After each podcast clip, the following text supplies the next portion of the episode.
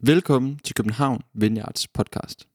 Vi er glade for, at du lytter med, og vi håber, at du vil blive inspireret, opmuntret og udfordret i din tro og dit liv, hvor du end er.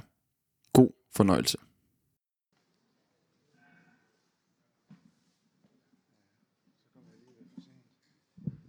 Hvor er det bare dejligt at starte op igen efter sommer, og dejligt at se øh, jer alle sammen igen, virkelig. Og øh, jeg har bare en rigtig god fornemmelse omkring det år, vi står overfor, og endnu mere en større tro på, at øh, Gud han virkelig vil øh, møde os og gøre noget godt igennem os. I dag så vil jeg gerne komme ind på et øh, ekstremt ud, en ekstremt udbredt udfordring, som jeg er overbevist om, at vi alle kan genkende. Og øh, udfordringen den afslører, at vi befinder os midt i en svær kamp, uanset om du ønsker det eller ej. Og fordi den kamp skræmmer os, så opsøger vi den sjældent selv. Faktisk så reagerer vi med stor modstand. Og selvom vi forsøger at krybe udenom det her livsvigtige emne, så vil vi uundgåeligt alligevel støde på udfordringen for vi kan ikke leve den uden den udfordring. Så øh, den skal vi tage op, og der er kun et rigtigt valg at foretage. Der er kun én rigtig konklusion, som du og jeg skal nå frem til. Og hvad er så den udfordring, jeg taler om? Det kan være, du allerede har gættet det. Det handler om at møde stilheden. Udfordringen at fylde sit liv med stilhed. Og øh, for nogle af os, så gælder det at vi allerførst skal anerkende, at vi står midt i en kæmpe udfordring. Fordi, jeg mener, vi, jeg tror, at vi befinder os i en krig mellem støj og stillhed. Og øh, det vil kræve for nogle af os alt det mod, vi kan finde, at tage kampen op. Al den støj, der omgiver os, den truer os faktisk på vores eksistens, fordi stillheden er så betydelig for vores liv. De fleste af jer har sikkert oplevet at vågne midt om natten, møde stillheden, eller pludselig stå op, eller stoppe op ude i naturen, og øh, blev slået af dyb stillhed. Hvor det føles som om, at livet i et øjeblik står stille, og verden mærkes med en ny forundring. Det går måske endda op for os, at den her stillhed er en eksistentiel nødvendighed, fordi at det er i stillheden, vi møder Gud, og det er der, vi møder os selv, og vi møder den sandhed, der er værd at leve for. Men desværre, så er vores liv bare mange gange overfyldt med overdøvende og bedøvende støj Altså alle medierne, Netflix, streaming, endnu en podcast, øh, podcast, som vi skal høre, og de bliver ved, de, hører, de holder aldrig op. Instagram, Facebook, og mange gange fyldt med tomme mentale kalorier. Krav og distraktioner, de marcherer rundt i hovedet som et indre kaotisk hornorkester, eller et indre vildt party, hvor vi kontinuerligt insisterer på at være festens omdrejningspunkt. Så støjen, det er blevet en konstant i vores liv. Det er livets tinnitus. Det er en fælles lidelse. Og til sidst, så kan vi ende ud med slet ikke at turde møde os selv i stilheden. Så vi reagerer hurtigt, måske endda ubevidst, så flygter vi igen ind i det trivielle, ind i vanerne. Men som prædikernes bog, så rammende formulerer det, så befinder vi os. Så er der tider, hvor man skal tige, og jeg tror, det er tid. Aldrig har stillheden været så vigtig som nu. En tid til at tige, står der i prædikernes bog. Og måske kan det jo være, at du simpelthen skulle rejse dig op en gang imellem i dit liv, og så sige, hold mund, eller noget, der er endnu mere kraftigt. Vi bliver nødt til at insistere på retten til stillhed i vores liv. Vi kan bare ikke tage støjens gentagende krænkelser, for at blive i nutidens sprog, tilstrækkeligt alvorligt. Hvis vi bare lader støjen fortsætte, så har det alt for store konsekvenser. En af de mest åbenlyse konsekvenser, det er jo, at vi bliver enormt stresset. Og når vi bliver stresset, så har vi ikke, øh, så magter vi ikke helt at skelne mellem det væsentlige og det uvæsentlige i vores liv, og det går ud over os selv, og det går ud over dem, der er omkring os. Så alt peger på, at vi, kan, at vi skal gøre noget ved vores, vores støj. Øh, og det kan vi, og det skal vi tro på, at vi kan. Det er i hvert fald et vigtigt udgangspunkt. Mit hus er nu helt stille. Lamperne er slukket, dørene låst, gaden udenfor er tyst, og inde i huset er alle gået i seng. Endelig er jeg klar til at byde den viskende konge velkommen, sådan siger teologen Johannes af Korset. Og i salme 37 står der, vær stille over for Herren, vent på ham. Og Jesus han vil lære os hvordan, ligesom han lærte sine disciple det. Jesus sagde til dine disciple, når I beder, så lad ikke munden løbe, som hedningerne gør. Og hvem er hedningerne? Det er alle os, der sidder her stort set, tror jeg. Det er alle ikke jøder. Fordi de tror, at de bønhøres for deres mange ord. Dem må I ikke ligne. Jeres fader ved, hvad I trænger til. Endnu før I beder ham om det. Derfor skal I bede således. Hvor far, du som er i himlene, helliget blive dit navn. Og det er det, jeg gerne vil gribe fat i i dag. Den indledning til fader vor. Og da Jesus han sagde til sine disciple, at de skulle tiltale Gud på den måde, så blev de helt sikkert vildt overrasket. De vidste allerede, at skriften indimellem taler om, at man kan bede til Jehova, til Gud som en far, men de vågede aldrig selv at tiltale Gud på en så direkte og familiær måde. Men i den her bøn, med den her bøn, så åbnede Jesus døren for disciplene ind til et fællesskab med Gud, som de aldrig nogensinde havde forestillet sig være muligt. Hvis du sidder her i dag og tænker, det forhold har jeg ikke til Gud, at jeg kan kalde ham far, så kan du tage imod det i dag. Som øh, præst i 32 år, så må jeg bare erkende, at jeg er ikke den eneste, der kæmper med de her udfordringer. Jeg er ikke den eneste, der kæmper med bøn. Jeg tror, at mange ser for sig en Gud med rynket pande, øh, som ofte har aversioner mod vores adfærd, og måske altid lidt skuffet, for vi kan jo altid gøre det bedre. En Gud, som skal beroliges lidt, hvis vi ellers tør møde ham, lokkes, lirkes, og sådan overtales lidt i vores bønder. Og hvis det er dit billede af Gud, så kan du bestemt ikke klandre dig selv for, at du undviger at møde ham i stilheden. Jeg, jeg spiller fodbold stadigvæk, øh, og det burde jeg nok holde op med. Men altså, vi har spillet sammen 20 år snart, og det er jo bare gutterne, som har gået mange ting igennem i livet. Og sidste år, inden min overlov, der skulle jeg lige spille den sidste fodboldkamp, så tænkte jeg, øh, nu kunne det jo lige passe, at jeg fik en fodboldskade. Og det fik jeg så, som gjorde, at jeg lå syv, kunne kun sove på den ene side i syv måneder her i skulderen, og i maj i foråret, der havde det hele forplantet sig nakken, og så blev jeg svimmel og stresset, og har først nu fået det egentlig bedre. Og øh, så spillede vi fodboldkamp sidste mandag,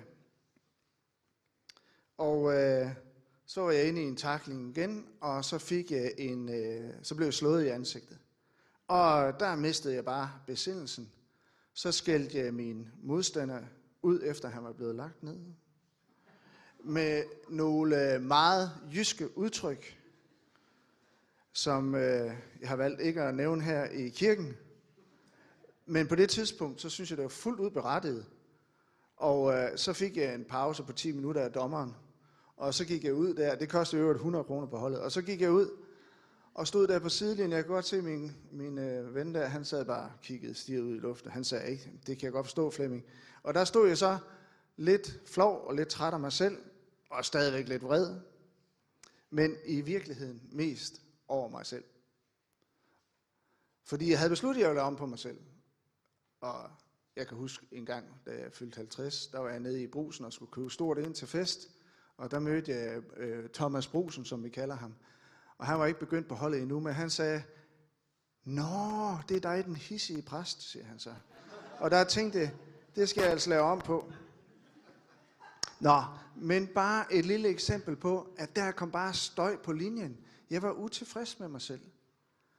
Og I ved det der med, når man nogle gange bare render rundt og er lidt utilfreds med sig selv, så er det bare svært at mødes, både med sig selv og med Gud.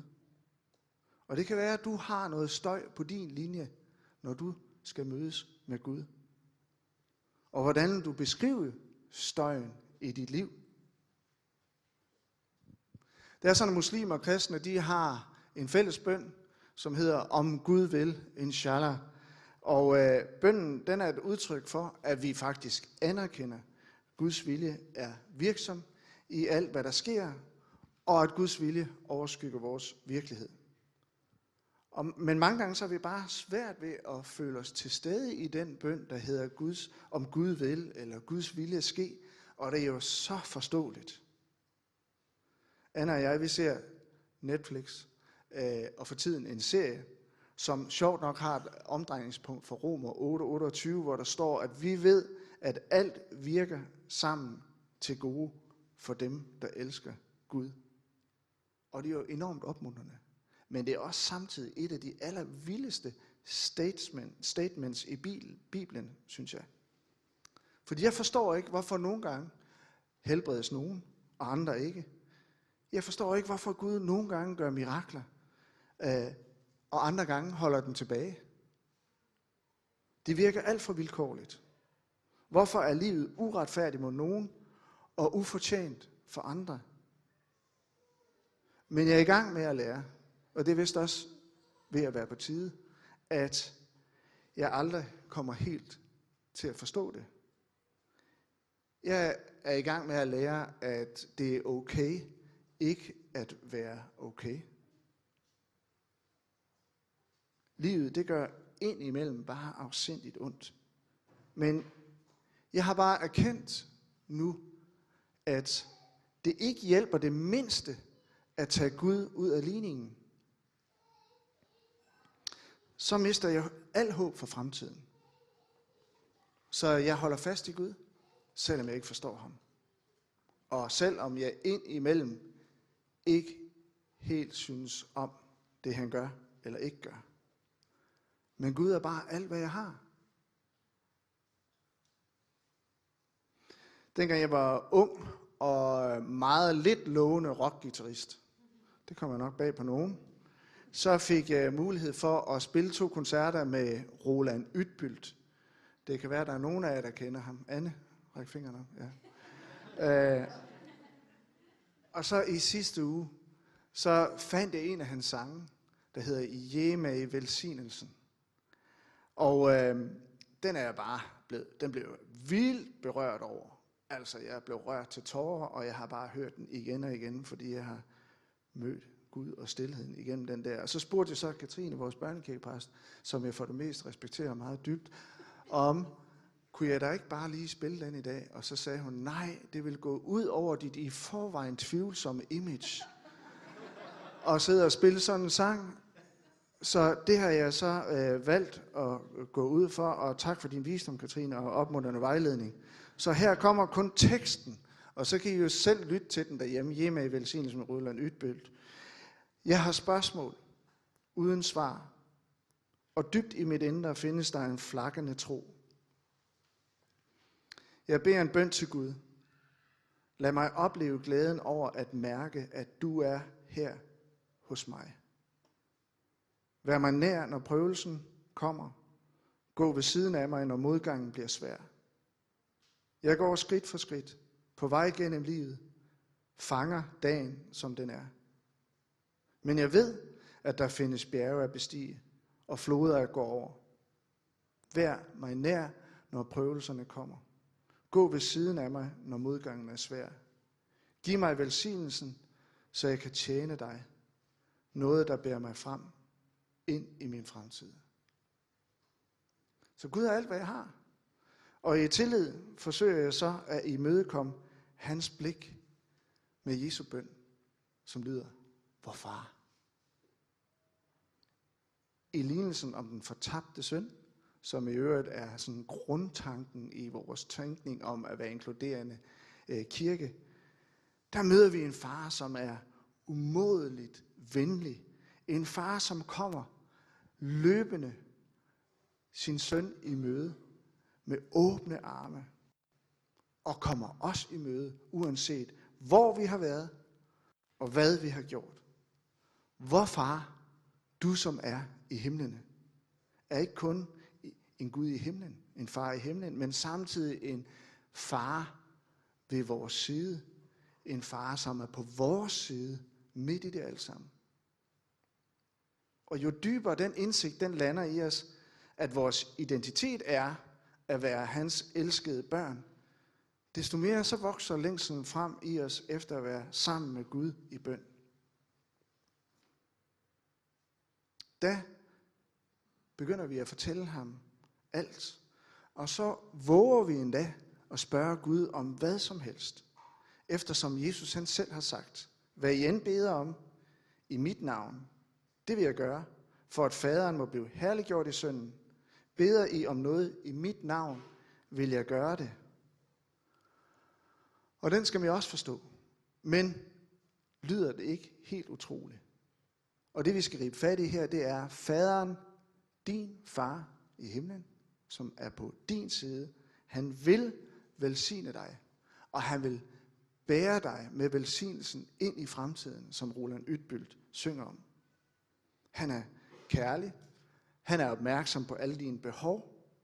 Han er altid glad for at se dig.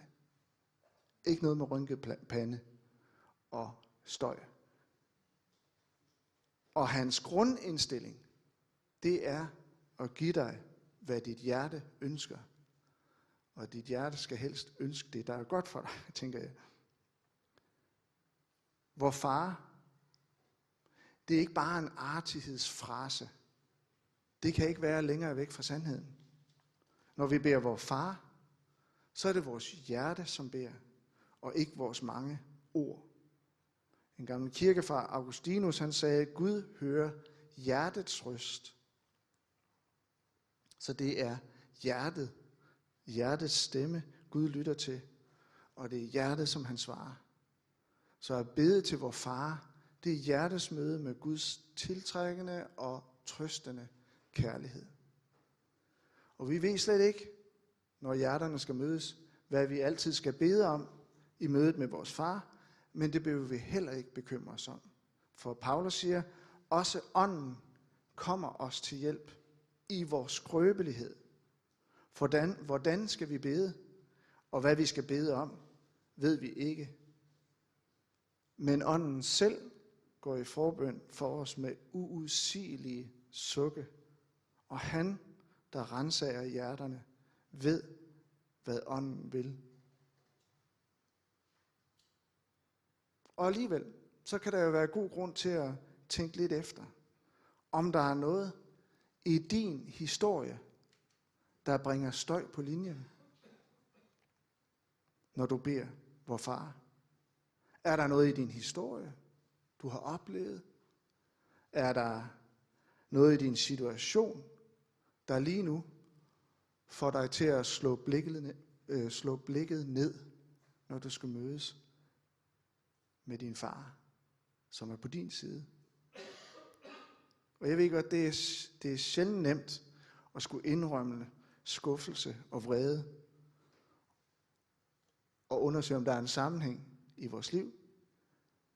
Og det er der ikke noget forkert i. Men det er jo netop det, du har en far i himlen til at fortælle, som længes efter at høre dig fortælle om. Og er du i tvivl om, hvad der eventuelt får dig til at slå blikket ned, så spørg din himmelske far, fordi han ved, og han vil hjælpe dig. Bær dig selv frem for ham, og se, at han åbner sit hjerte for dig. Find hans hjælp til ikke at bekymre dig om de rette ord, men at han vil tale til dig på hjertesprog. Hvor far, du som er i himlene. Og så er der en anden del øh, af den bøn, som hænger fantastisk sammen. Helligt blive dit navn. Så der er en fantastisk sammenklang, sammenklang i den her bøn, hvor far, du som er i himlen, helligt blive dit navn. Øh, William Barclay, en teolog, skriver, at Jesus dermed, med de her ord, hellig blive dit navn, redder tanken om Guds faderskab fra al sentimentalitet og slår fast med kompromilløs skarphed, at det er vores uundgåelige pligt som menneske at ære Gud. For samtidig med, at Gud er vores far, så er Gud også hellig. Ligesom mange af os har svært ved at bede, så har vi også svært ved at forholde os til Guds hellighed. Men bønden, helligt blive dit navn, det værner os mod at tilegne os et gudsbillede, som er tømt for guddommelig almagt, som er et værn om ikke, for ikke at afhellige faderens navn. Altså hvis man tænker sig om Gud som far, hej bedte far, øh, øh, som en slags øh, overdreven familiær tone, som fylder os med ligegyldighed. Vor far er i virkeligheden vor far i allervarmeste forstand, og samtidig en almægtig far.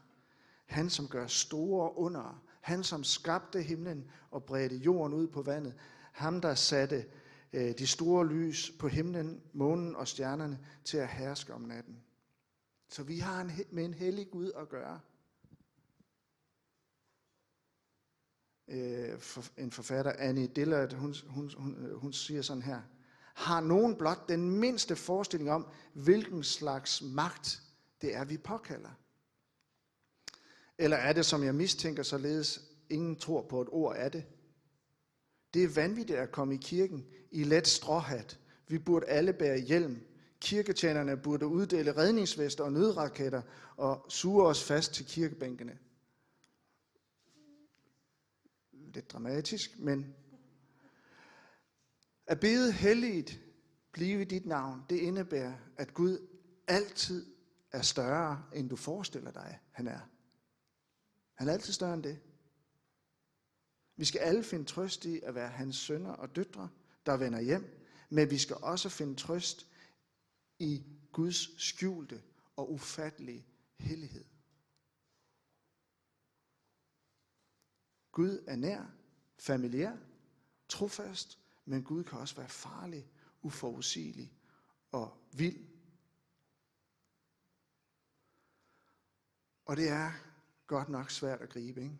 Både vores eget liv, når vi der skal møde vores far, som er kærlig, samtidig en hellig Gud, og så samtidig så står vi midt i verdens værste uretfærdighed. Kunne man stå i en krig og blive vor far? Det kunne vi ikke uden, at Guds nåde samler alle de her perspektiver og dynamikker. Det er den eneste måde at stå lige præcis der. Det er gennem Guds nåde. Guds nåde får det til at hænge sammen. Men altså, ved at bede, hellig blive dit navn, så forstår vi, vi skal ikke selv indtage hovedrollen i vores liv. Det skal vores far.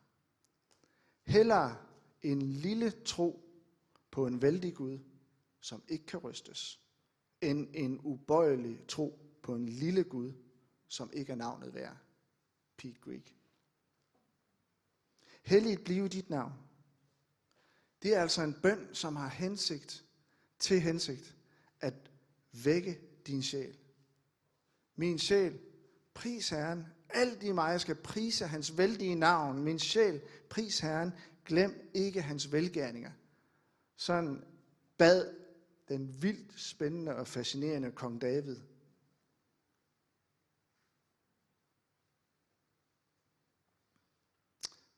Og den her bøn, min sjæl pris Herren.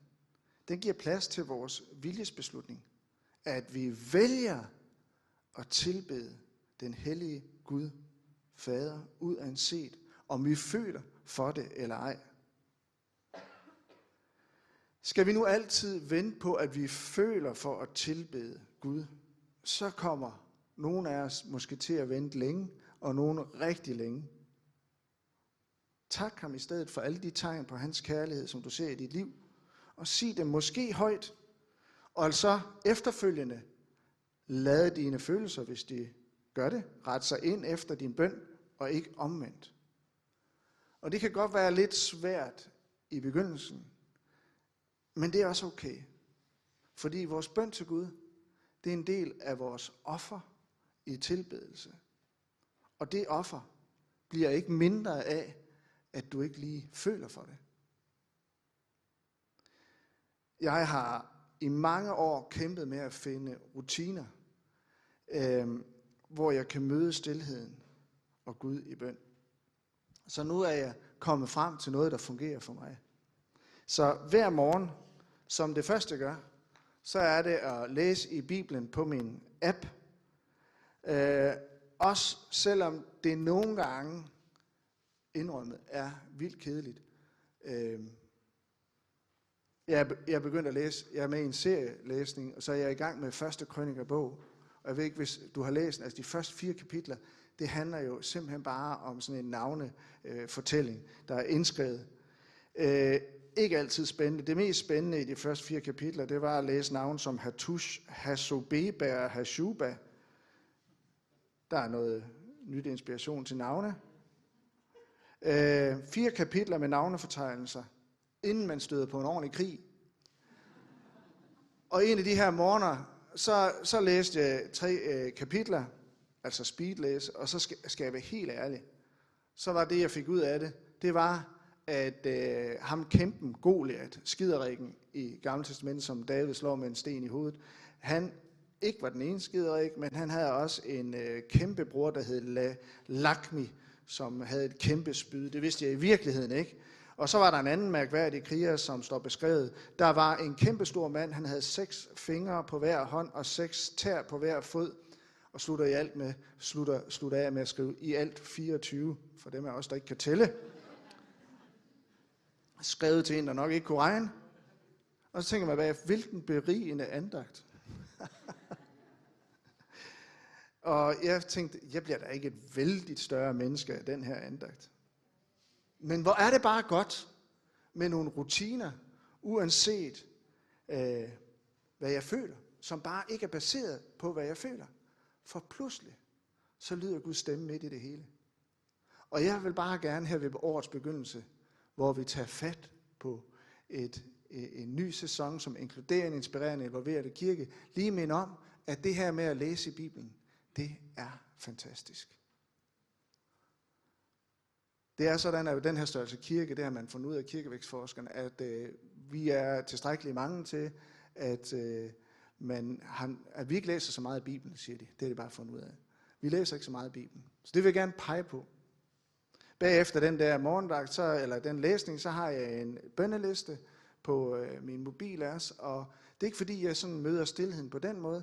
Jeg sidder bare og beder og fortæller noget Gud, som jeg tænker, det skal jeg bede for. Min familie, øh, dem vi holder af, og forskellige ting. Det er bare godt ikke altid at basere ting på følelser. Hvert år, når Anna og jeg tager på sommercamp, så det har bare slået mig den følelse, når jeg kører ind på parkeringspladsen, og nu er landet lige ovenpå øh, lidt ferie, øh, så tager jeg en dyb indånding, og så tænker jeg, nu starter det. Og jeg er jo også ansat i Vineyard Norden. Øh, så en, men nu starter det. Der er så mange mennesker, som jeg føler, jeg burde huske navnet på. Der er så mange, jeg ender med ikke at få hils på. Øh, og så er der så mange møder, jeg skal være aktiv i. Og jeg tænker, det er hårdt. Det er ikke lige min følelse. Åh, kan jeg nu klare det? Men på vej hjem i bilen, så er jeg bare fyldt op med taknemmelighed. En fantastisk camp, som jeg aldrig ville have været foruden. Det var da godt, at det ikke lige var baseret på min energi. Så senere på dagen, når jeg går en tur, når jeg sidder eller motionerer, faktisk det der motionerer, det er for mange en god måde at møde stillheden på i virkeligheden. Så, øh, eller køre bil, eller hvad som helst. Så, øh, så giver jeg anledning til at finde stillheden. Og Anna og jeg, vi er jo ret privilegerede, for efter mange år i forstaden, så har vi nu valgt at bo ude på landet, hvor der ikke er nogen støj. Øh, alle forudsætninger for at møde stillheden, og det er bare helt fantastisk. Det er så lige vores. Det var lidt om mit liv. Hvad er din rutine? Læser du i Bibelen inden arbejdet, efter arbejdet, eller læser du om aftenen? Og det er jo sådan lidt indirekte øh, manipulerende det her, ikke? fordi spørgsmålet går jo på, hvornår er det, du gør det, i stedet for om du gør det. Og det er fordi, jeg gerne vil opmuntre dig til at gøre det, og have måske nogle ting, du beder for. Alle dem, du elsker, du, øh, du øh, kan bede for, og dem, du ikke elsker, og skal velsigne. Det kan være en fodboldspiller. Dem, du arbejder sammen med. Jeg beder hver dag for vores dejlige, fantastiske præsteteam og lederteam i Norden. Dine venner, der har det svært. Familiemedlemmer, der kæmper med sygdom. Hvilke rutiner har du? Måske var det en rigtig god idé i vores netværksgrupper, eller når vi spiser frokost sammen eller anden anledning, at dele de her rutiner med hinanden. Når vi beder, helligt blive dit navn, så handler det om, at vores sjæl vækkes til tilbedelse af den allestedsnærværende og almægtige fader, der på korset må gå, måtte gå helt ned på knæ for at nå dit hjerte. Så lad mig bare slutte. Så lad mig bare slutte, hvor jeg begyndte. At jeg vil gerne udfordre dig til at fylde dit liv med stillhed, hvilket er en kæmpe udfordring i et samfund fyldt med støj. Tag kampen op mod støjen i dit liv. Det kan være, der er ting, du skulle vælge fra. Det kunne vi jo snakke om en anden dag. Øh, fordi at når man skal tilvælge noget, så er der noget andet, man skal vælge fra. Jeg kan bare sige med det samme, at jeg vil ikke opmuntre dig til at vælge det troende fællesskab, kirkefamilie fra. Stilheden den er så betydningsfuld for vores eksistens. Min opmuntring er, læs daglig i Bibelen, lad alle dine ønsker dagligt komme frem for Gud i bøn og påkaldelse med tak. Hvor far, du som er i himlen, hellig blive dit navn. Skal vi rejse os op?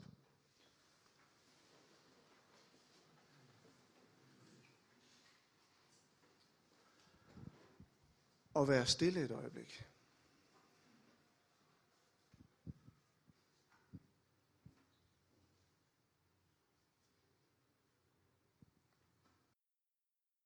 Tak fordi du lyttede med. Vi håber, du går herfra med fred i hjertet og mod på mere. Du kan finde mere fra København Vineyard på Facebook, Instagram og vores hjemmeside. Du skal vide, at du altid er velkommen i vores kirke på Nyvej 7. God dag.